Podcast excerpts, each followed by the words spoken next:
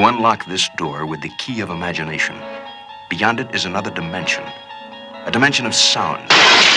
A dimension of sight. A dimension of mind. You're moving into a land of both shadow and substance, of things and ideas. You've just crossed over into... the Cultural Reset.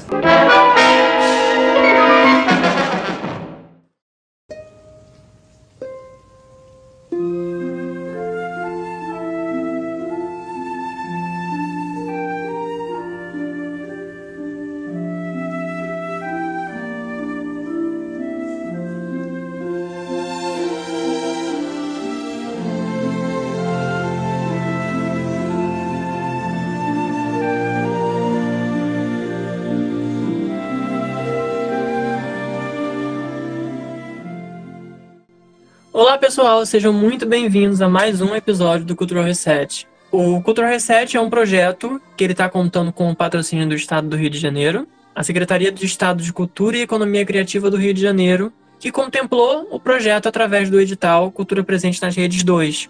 Eu sou Daniel. E eu sou Matheus. E agora estamos aqui no nosso penúltimo episódio dessa segunda temporada. E dessa vez, nesse episódio, a gente não vai falar sobre apenas um filme e nem sobre dois filmes. Dessa vez a gente vai falar sobre uma trilogia inteira. Primeira vez que a gente faz isso nessa temporada.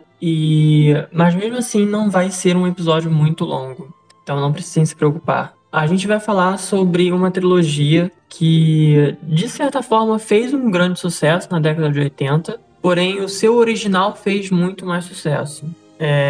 Mas antes da gente entrar nessa trilogia em específico que a gente vai abordar hoje aqui no Cultura Reset, a gente quer falar um pouquinho sobre essa questão de trilogia, franquia, sequências e como isso se tornou muito característico, principalmente dentro do terror, quando a gente fala sobre os filmes. Porque hoje em dia, né, a gente tá muito acostumado a ver vários filmes, sequências inúmeras, durante, né, 2000, 2010, a gente teve aquele boom dos livros teens, né, que aí a gente teve Jogos Vorazes, Crepúsculo, Harry Potter, Divergente, vários outros aí que bombaram na parte da literatura e depois acabou se tornando também um hit dentro do audiovisual. Porém, lá quando a gente volta para os anos 70, para os anos 80, a gente tinha muito essa questão de construir uma franquia. Porque uma coisa dava dinheiro, né? Um filme era feito e ele estourava, todo mundo ficava obcecado, todo mundo assistia, todo mundo comentava. E em seguida o estúdio começava a exigir que os diretores, os produtores, quem estivesse criando aquela história, fizesse mais daquela história. Fizesse outra história que se passasse no mesmo universo, né? Uma sequência. E aí depois vinha outras sequências. E ia criando cada vez mais sequências atrás de sequências. Se tornava uma trilogia, uma franquia. E cada vez ia aumentando muito mais. E a gente tem vários exemplos disso. A gente tem o Massacre da Serra Elétrica. A gente tem Hora do Pesadelo. A gente tem Halloween. A gente tem Pânico. A gente tem também... Hellraiser, e isso vários outros também tem, e até mesmo filmes que às vezes não criaram uma grande franquia, que tem tipo no mínimo mais uma sequência, porque era super comum isso acontecer. Então a gente começa falando um pouco sobre isso, né, porque a gente vai estar abordando uma trilogia aqui, e uma trilogia de terror, e essa trilogia é a trilogia Poltergeist. 1000.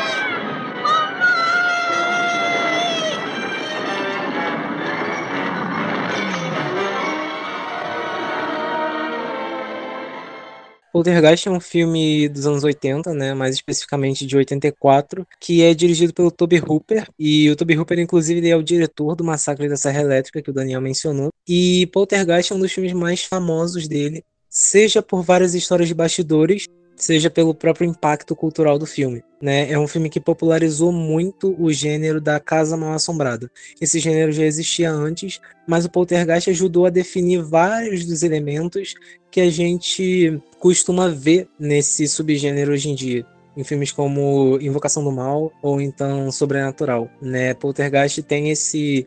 que é basicamente essa mistura do sobrenatural com um quê quase aventuresco, né? Quase fantasioso mesmo, em um certo ar meio lúdico. Isso é algo que a gente vê presente em Poltergeist.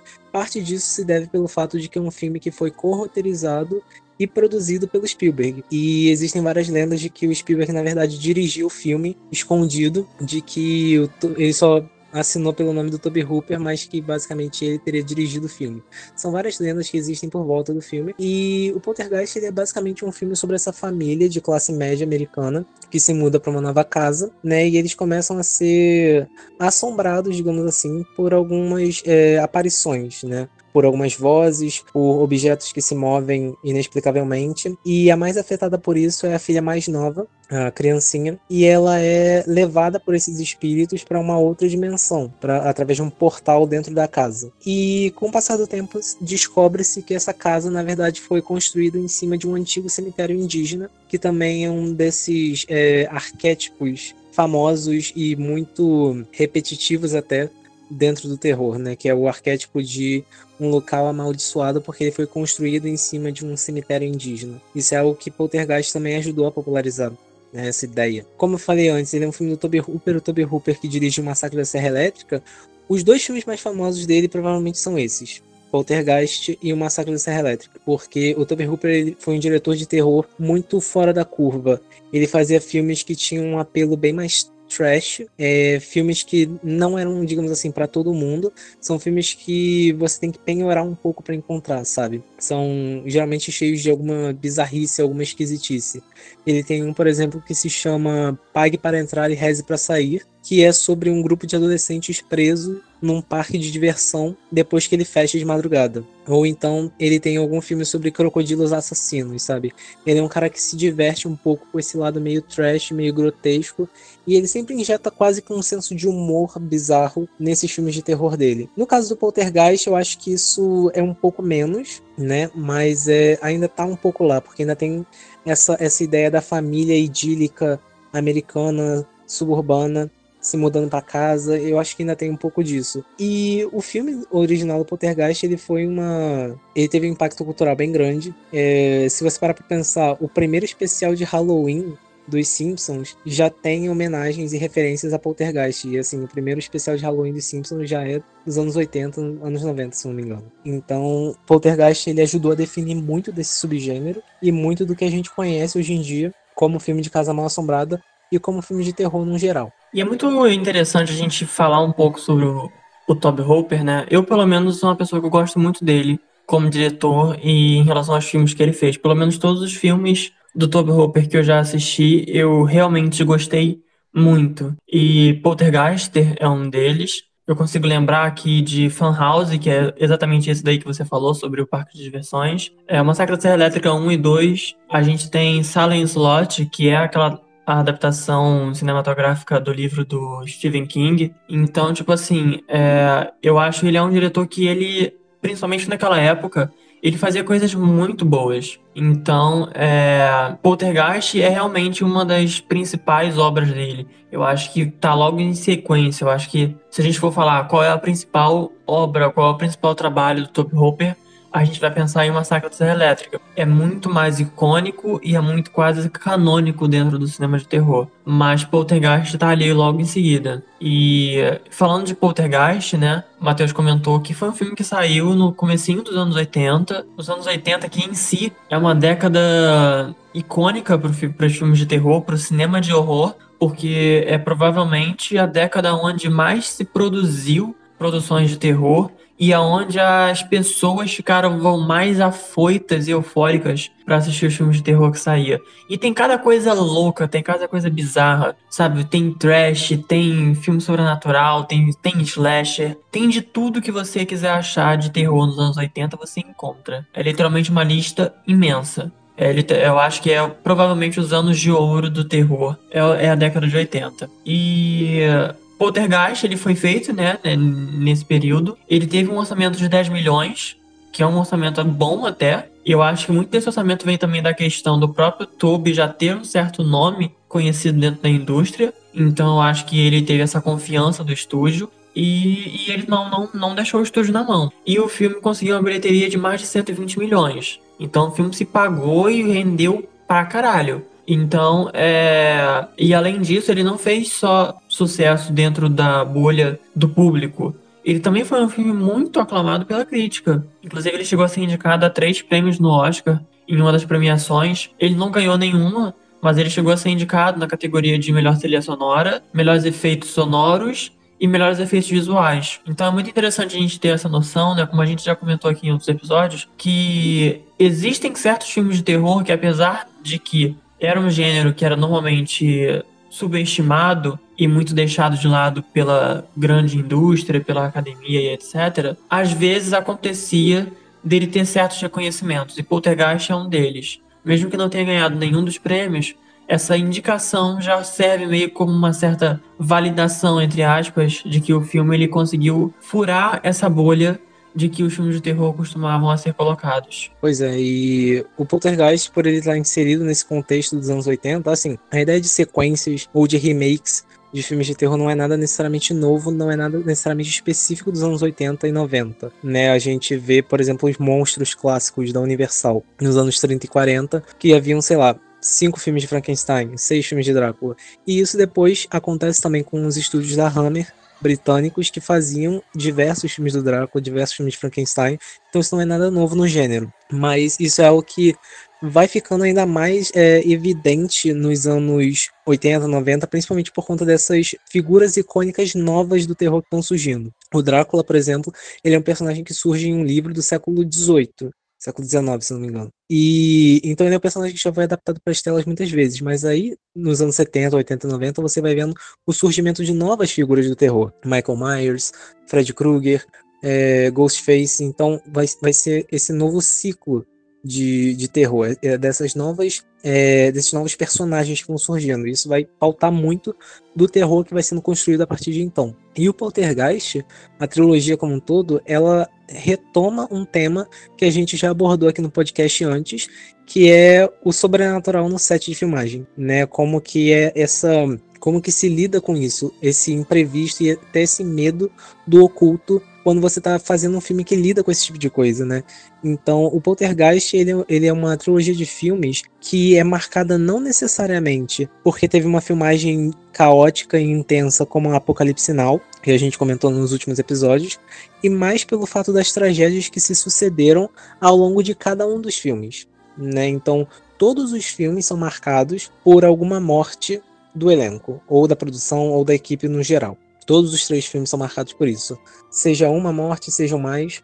Isso é uma coisa que vai criar essa sombra ao longo da trilogia. Então, Poltergeist, a figura de Poltergeist, vai ficar muito associada com o passar do tempo a isso.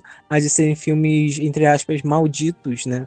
Amaldiçoados mesmo, por conta dessas tragédias que vão se suceder. E assim, Poltergeist, por ele ser um filme sobrenatural, por ele ser um filme sobre fantasmas, ele naturalmente vai vir atrelado com essas histórias sobre aparições, movimentações no set, fenômenos que ninguém consegue explicar. Isso é o que acontecia no Exorcista, aconteceu na Profecia, é o que acontece em Poltergeist. Então, durante as gravações, os atores vão dizer que viram algo inexplicável, então membros da equipe, isso é o que a gente percebe em qualquer filme sobrenatural, né? Mas o caso de Poltergeist é que vai além disso, porque tem acidentes nas filmagens. Uma das cenas mais icônicas do primeiro filme é quando um dos garotinhos, ele tem um boneco que é um palhaço dentro do quarto. E aí esse palhaço aparentemente toma vida, né? Ele some, e quando o garoto começa a procurar esse palhaço, o palhaço ganha vida e começa a enforcar ele com o próprio braço, né? O braço dele se enrosca no pescoço do garotinho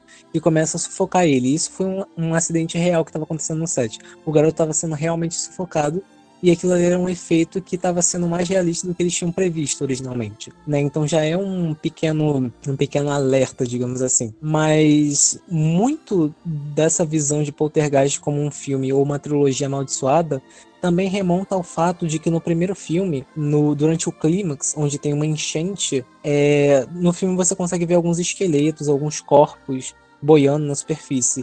E esses corpos eram reais. O filme utilizou cadáveres, esqueletos, corpos em decomposição mesmo. Que durante toda a história do cinema, era comum utilizar esqueletos reais em filmes. Isso era comum. Mas no caso do Poltergeist, ele fez uso de corpos em decomposição também. E isso não era comum. Então, muito se atrela à imagem dos filmes de Poltergeist uma maldição acarretada disso, de que teria sido uma espécie de violação desses corpos. Então, isso e toda essa ideia já do cemitério indígena, da casa sendo construída em cima, que é uma espécie de clichê, às vezes até ofensivo, do terror, tudo isso acaba contribuindo para esculpir Poltergeist como essa figura central no que a gente diz de filmes de terror amaldiçoados. O primeiro filme, uma das atrizes, a Dominique Dunne, ela tem um dos destinos mais trágicos de todas as pessoas e membros de equipe que morreram ao longo de Poltergeist, porque no caso dela, não foi uma morte natural. Não foi uma morte decorrida de uma doença. Ela foi assassinada pelo namorado abusivo dela em um crime de estrangulamento. Então, esse fato, essa morte acarretada logo depois do lançamento do primeiro filme, e era o único filme que ela tinha feito, era o primeiro e o único, tudo isso acaba acarretando já um mal-estar que vai se desenrolar ao longo das sequências, né? Temos 2 sequências. Então, todos os filmes de Poltergeist são marcados por um mal-estar por conta de algo que veio nos filmes anteriores. Isso acaba sendo só o começo dessa, entre aspas, maldição da trilogia Poltergeist.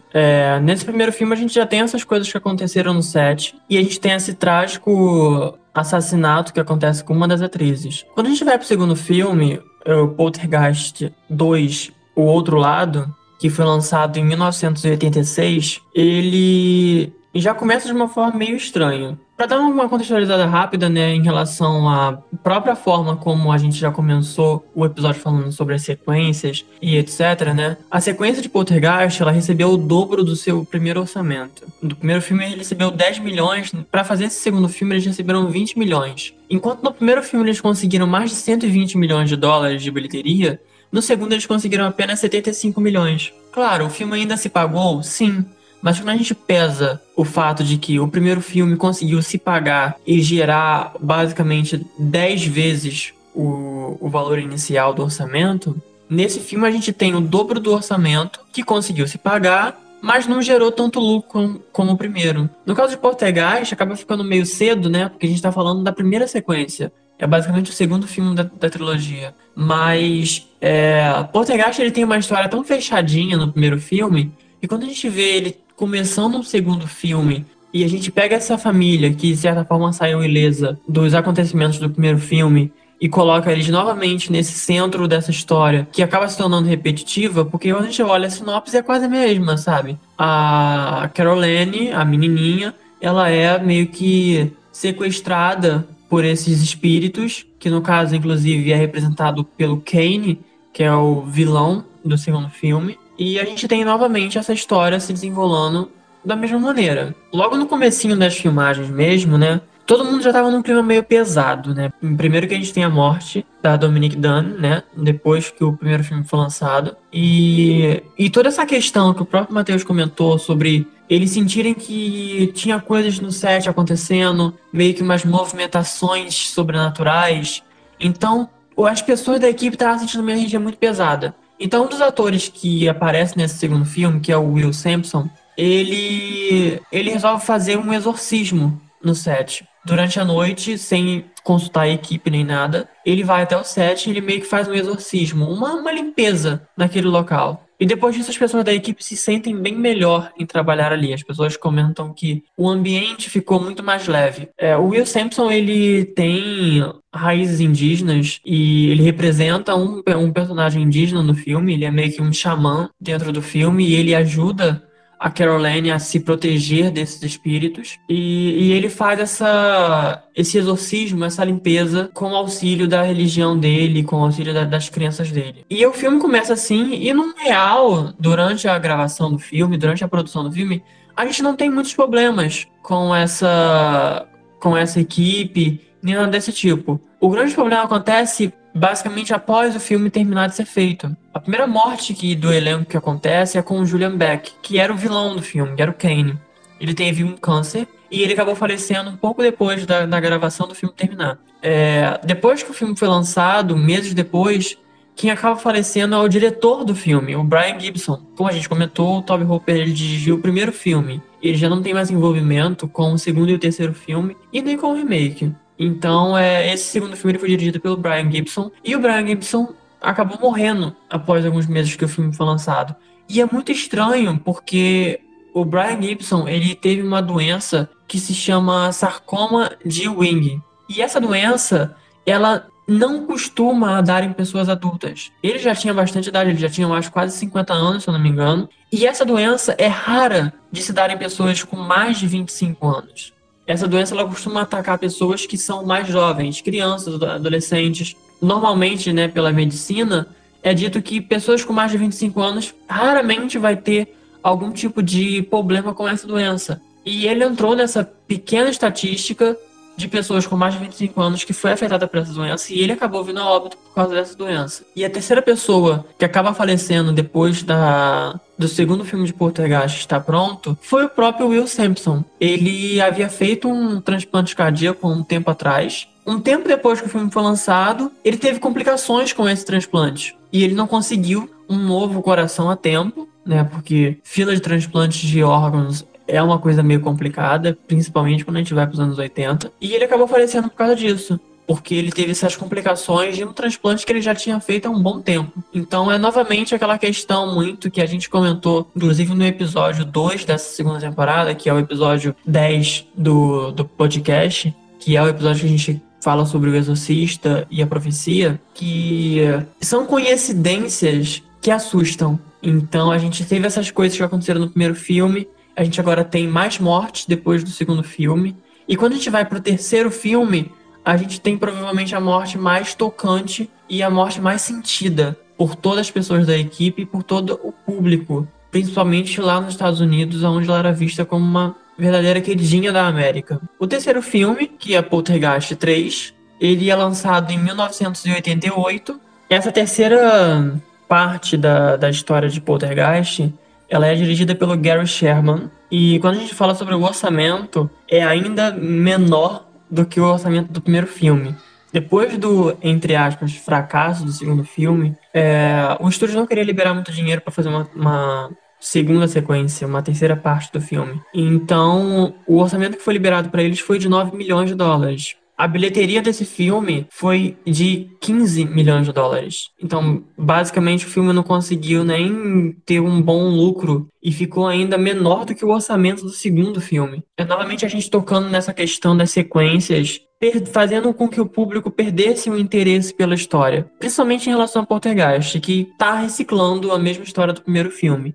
A gente não precisa nem falar sinopse muito grande, porque é basicamente a mesma coisa. A diferença é que dessa vez eles não estão numa casa, eles estão num hotel. E esse hotel, esse grande prédio, ele tem muitos vidros. E esse portal por onde a Carol Anne acaba sendo sugada, né, acontece até num estacionamento, meio que um poço. E tem todo um jogo de esquema com os espelhos que eu, sinceramente, considero muito interessante. As pessoas não gostam muito de Poltergeist 2 e 3. E eu acabo confessando que eu gosto bastante dos filmes. Claro que eu assumo que eles não estão no nível do original, mas eu acho que eles ainda são filmes de terror muito interessantes e com propostas muito boas. Apesar de claramente estar trabalhando com um orçamento menor, principalmente o terceiro filme, mas apesar dos problemas evidentes nos filmes, eu acho que são filmes que são bem interessantes e que as pessoas talvez peguem um pouco pesado demais, principalmente por essa questão de não ficar à altura do original. Mas Poltergeist 3 é basicamente esse mesmo enredo do primeiro e do segundo filme. É Carol Anne novamente sendo pega por essa dimensão de fantasmas. E tem uma coisa específica, uma curiosidade nesse filme, que o ator, né, o Julian Beck, ele faleceu depois do segundo filme, e o personagem dele aparece novamente. Então o que eles tiveram que fazer é chamar um outro ator, fazer uma máscara que fosse o mais parecido possível com o Julian Beck. E esse ator precisou usar essa máscara durante o filme inteiro em que ele aparecia, porque era basicamente esse personagem novamente voltando para atormentar a Carol Anne. Então a gente tem essa primeira curiosidade, né, que é interessante a gente pensar, porque apesar do segundo filme não ter feito muito sucesso, ele ficou muito marcado no imaginário das pessoas, principalmente por causa do vilão, que é sinceramente horripilante. O personagem do Julian Beck é provavelmente um dos vilões mais medonhos que eu já vi na minha vida. E ele é simplesmente um homem velho. Mas a forma como ele atua e como ele transporta a essência daquele personagem pra você é aterrorizante. Eu, quando assisti esse filme, fiquei com medo. E eu literalmente fiquei com medo, e é muito raro eu ficar com medo de um filme de terror, principalmente um filme de terror que não tem tanta coisa pra dar medo, como, por exemplo, um velho. Mas aí ele me deu muito medo. Já no terceiro filme, esse não é tão efetivo, porque não é mais o Julian Beck, né? Não tem só uma coisa de caracterização. É a pessoa, né? É o ator se entregando pra aquele personagem. Então, no terceiro filme ele já não tem mais essa carga tão horripilante, mas eles utilizam esse personagem novamente. E uma outra coisa também, que é um fato curioso e até um pouco estranho que acontece no filme, é que na época de divulgação os atores tiraram algumas fotos para divulgação do filme, e uma atriz que está presente nos três filmes é a Zelda Rubinstein, que ela é muito conhecida por filmes de terror e por fazer pontas em filmes de terror. Ela é uma atriz muito querida pelas pessoas, e ela aparece nos três filmes. É ela que salva a Carol Anne nos dois primeiros filmes, basicamente, e ela salva a Carol Anne novamente no terceiro filme, inclusive se sacrificando, e é muito interessante ver ela reprisando esse papel. Mas uma coisa curiosa que acontece com ela nos bastidores é que quando eles estavam tirando essas fotos de divulgação, quando ela foi tirar a foto dela, ela tirou a foto dela, depois mostraram pra ela como é que ficou a foto. Por incrível que pareça, aparece na foto dela uma fumaça no canto direito da tela. E não tinha nenhuma fumaça no set de filmagem. Eles não estavam usando nenhum tipo de máquina, nem nada do tipo. E por algum motivo essa fumaça apareceu. E o fato bizarro dessa história é que nesse exato momento, quando eles estavam tirando a foto, a mãe da Zelda Rubinstein faleceu. Na noite, quando ela chegou em casa, ela recebeu essa notícia de que a mãe dela tinha falecido, e o horário batia com o horário em que ela estava lá. E de certa forma é até meio horripilante, né? Pensar muito nessa questão de contatos com espíritos e etc. Mas basicamente o filme está falando sobre isso. E como a gente comentou no episódio sobre Exorcista, quando você se propõe a falar sobre um filme que está abordando isso, você precisa entender que talvez certas coisas vão se comunicar de volta com você. O tema principal, né? Esse tópico principal nesse terceiro filme acaba sendo a morte da protagonista. A Heather, ela era uma menina muito nova, ela tinha 12 anos. Ela tá desde, basicamente, 6 anos de idade fazendo filme, né? Quando ela era muito novinha ainda. E antes das filmagens do terceiro filme começar, ela vai no médico e ela descobre que a saúde dela não estava muito boa. E eles diagnosticam ela com uma doença chamada doença de Crohn, que era uma doença crônica, e que ela teria que tomar muitos e muitos remédios, principalmente corticoides, para ela poder continuar vivendo, porque era uma doença crônica, não ia ter cura, e ela basicamente ia ter que viver o restante da vida dela tomando esses remédios. Inclusive, no terceiro filme, a gente vê ela meio inchada, com uma bochecha muito grande. Isso, na realidade, eram os efeitos do remédio. E ela ficou tomando esse remédio durante um bom tempo. E até que um dia ela acorda vomitando e ela desmaia. E aí a família dela corre com ela para o hospital e descobrem que ela estava com uma obstrução intestinal. E depois disso, na realidade, descobrem que essa doença com que ela foi diagnosticada, na realidade, não era uma doença. Ela não estava com essa doença. O diagnóstico dela veio errado por uma questão de negligência do hospital que ela atendeu, e isso causou com que ela ficasse durante meses e meses tomando uma medicação forte que ocasionou numa outra doença, que foi essa obstrução intestinal. E acabou que ela teve que fazer uma cirurgia para tentar reverter esse quadro. A cirurgia se saiu bem, na cirurgia eles não tiveram nenhum problema. Porém, dias depois da cirurgia, a Heather não resistiu. Ela teve uma parada cardíaca e ela acabou não resistindo à cirurgia e ela faleceu com 12 anos. E isso se torna algo muito forte pro filme, porque ela faleceu e ela não tinha terminado de gravar o filme ainda. Ela faltava as últimas cenas do filme para ser gravado. E com essa notícia da morte dela, o diretor, o Gary Sherman, e os produtores do filme, eles queriam cancelar o filme, porque para eles não tinha sentido fazer Poltergeist 3 sem a Carol Anne, sem a personagem principal. Principalmente numa questão de respeito mesmo pela própria Heather e pela família dela, pela questão do luto. Mas o estúdio impediu que o filme fosse cancelado. O estúdio queria que o filme continuasse, que eles eram para terminar o filme, porque eles já tinham investido dinheiro e que eles não iam ver o dinheiro deles indo pro ralo. Então eles continuam a gravar as últimas cenas do filme. Eles precisam chamar uma dublê de corpo para poder interpretar a Carol Anne, e nas sequências finais do filme a gente basicamente não vê a Carol Anne. A gente vê ela na última cena, literalmente, do filme, que é quando eles resgatam ela. E é a cena onde ela fica no colo da madrasta dela e ela tá de costa o tempo inteiro.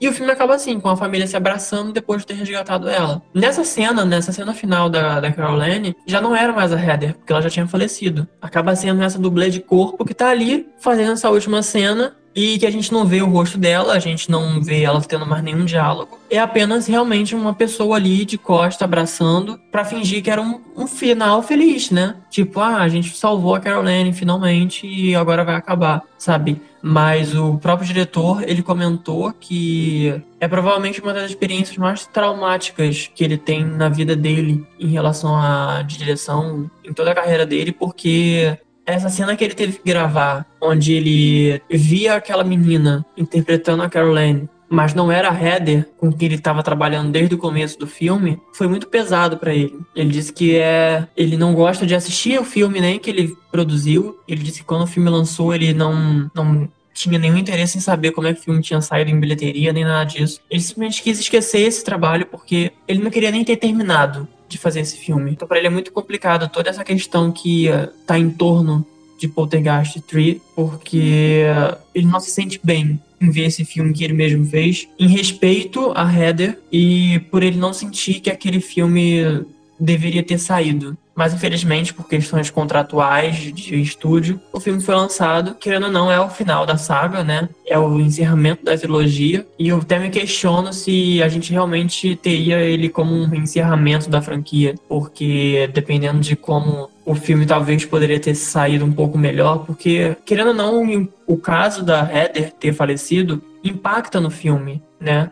Muitas pessoas realmente entendem como uma falta de respeito. Então, isso também pode ter sido uma resposta em relação a como a bilheteria desse filme foi tão baixa a ponto de ficar menor do que o orçamento do segundo filme. Mas acaba que esse é o fechamento, entre aspas, dessa maldição que começa lá no primeiro filme com aqueles possíveis cadáveres reais que foi usado no filme e que termina com a morte da protagonista de uma forma triste, inesperada, precoce, que acaba encerrando de uma forma bem melancólica essa trilogia. Mas a questão de Poltergeist não parou nos anos 80. Poltergeist se tornou um filme icônico, principalmente o original, e o original se passa nessa casa, que o Matheus mesmo falou, e a casa é uma casa de verdade. Não é um cenário, não foi construído. Eles alugaram aquela casa para poder gravar o filme. E o que acontece é que o filme, quando ele se torna icônico, quando ele se torna um grande hit,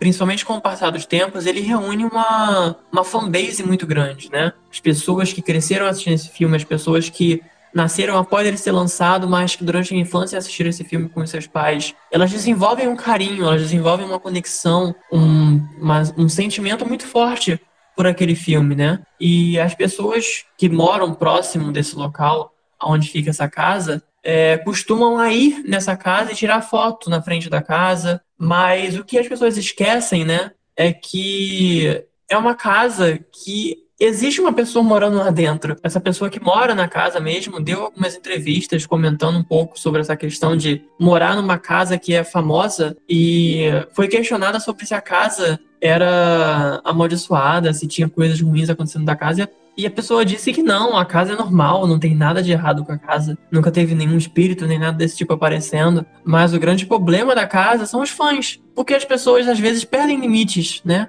As pessoas não entendem que é necessário se criar limites até mesmo para as coisas que a gente gosta. Então não é porque eu gosto de algo que eu vou ficar invadindo a privacidade de uma pessoa para simplesmente satisfazer a minha vontade como fã. Então as pessoas queriam entrar dentro da casa para tirar foto nos cômodos onde as cenas mais icônicas dos filmes acontecem. As pessoas, né, mesmo só essa questão mesmo de ter que parar em frente à casa para tirar foto, ainda assim é uma propriedade, sabe? E deve ser muito complicado você viver em um lugar que é basicamente um ponto turístico, né? Então deve ser realmente complicado você, como uma pessoa, tá vivendo em um lugar e ter que ficar dando atenção para pessoas que você não conhece, que estão ali atrapalhando o seu dia. Às vezes, pessoas chegando às 6 da manhã para tirar uma foto dentro da sua casa. Imagina como você vai reagir a isso. Então, a gente vê que os problemas de Poltergeist não pararam nos anos 80 com a maldição da trilogia. Acaba perdurando até hoje, mas saindo um pouco dessa questão de maldição sobrenatural para incômodo de fãs. E, curiosamente, Poltergeist também tem um remake, lançado em 2015, que inclusive é produzido pelo Sam Raimi, né, diretor da trilogia Evil Dead, diretor da trilogia Homem-Aranha, né, e esse filme vem numa leva de vários remakes de filmes de terror dos anos 70, 80 e 90 que estavam sendo feitos nos anos 2000 e nos anos 2010, né, mas o mais estranho é que o remake de Poltergeist não tem nenhuma dessas histórias bizarras. Não tem nenhuma morte da equipe, não tem nenhuma maldição que englobe esse filme, até porque muita gente geralmente esquece que esse filme existe. Exatamente, ele é um filme que não tem alma, né? É uma adaptação que não vai pra lugar nenhum, sabe? Tipo assim, existem remakes que eles te proporcionam uma perspectiva diferente. Eu, pelo menos, não gosto muito dos remakes, que basicamente são o mesmo filme que eu assisti há um tempo atrás com novos atores, sabe? Pra mim não tem muito sentido. E claro que na época, né, anos 2000, anos 2010, o que mais tinha era remake. Era literalmente tipo um filme que era lançado nos anos 90, já tinha um remake em 2010. Então a indústria norte-americana era obcecada por fazer remakes, principalmente remakes de filmes de terror. E ainda é obcecada, né? A gente ainda encontra alguns remakes, e principalmente remakes que não são norte-americanos, né? Eles pegam um filme de fora, tipo um filme que bombou do cinema coreano, e fazem a versão deles, porque eles não aceitam ficar para trás. Então era muito comum esses remakes acontecerem. E o de Poltergeist é uma lembrança muito turva para mim, porque eu já assisti há muito tempo atrás, mas ele não é memorável, sabe? Eu sei que ele é um filme que ele é basicamente uma cópia feia do filme de 82, sabe? Então é aquilo. Não tem muito pra onde correr, vai ver até por isso que nenhum espírito se importou de perturbar, sabe? Porque não tem nem motivo. Então, basicamente, no episódio de hoje, a gente tá meio que trazendo esse paralelo, né? Pra falar um pouco sobre essa questão de mitos, maldições, coincidências, negligências. Porque, às vezes, tem certas coisas que a gente consegue achar uma explicação racional, mas às vezes a gente prefere acreditar em coisas que não são tão racionais. Essa questão do quão cético cada um é e do quão você quer acreditar em uma história. Então, é meio que isso, né? Poltergeist e todos esses rumores e teorias do que acontece nos bastidores depende de cada um. Como a gente mesmo vê, por exemplo, as mortes. As mortes têm uma explicação racional. Pessoas morrem o tempo inteiro. Só que, é claro, são coincidências muito estranhas. Pessoas que trabalharam junto no mesmo filme morrerem uma atrás da outra após o filme ser lançado. É onde a gente entra muito daquela coisa do cada um acredita naquilo que prefere acreditar, sabe? E com isso a gente chega ao final desse episódio de número 15 do Cultural Reset. Como eu falei no começo do episódio, apesar da gente estar abordando 3 filmes, ele não ia ficar longo, e diferente de alguns casos que a gente já abordou aqui no Cultural Reset, nessa segunda temporada, não é um filme exatamente caótico, né? A gente não tem coisas do nível O Exorcista acontecendo, ou então uma guerra simultânea acontecendo do lado da série de filmagem, como é em Apocalipse Now, ou então um tubarão mecânico dando problema no meio do mar aberto, como é em Tubarão. Mas ainda assim, é uma coisa que vale a pena a gente pontuar, porque, querendo ou não, são coisas que podem acontecer dentro de uma produção. Você pode, às vezes, estar trabalhando com uma pessoa e ela ser uma parte crucial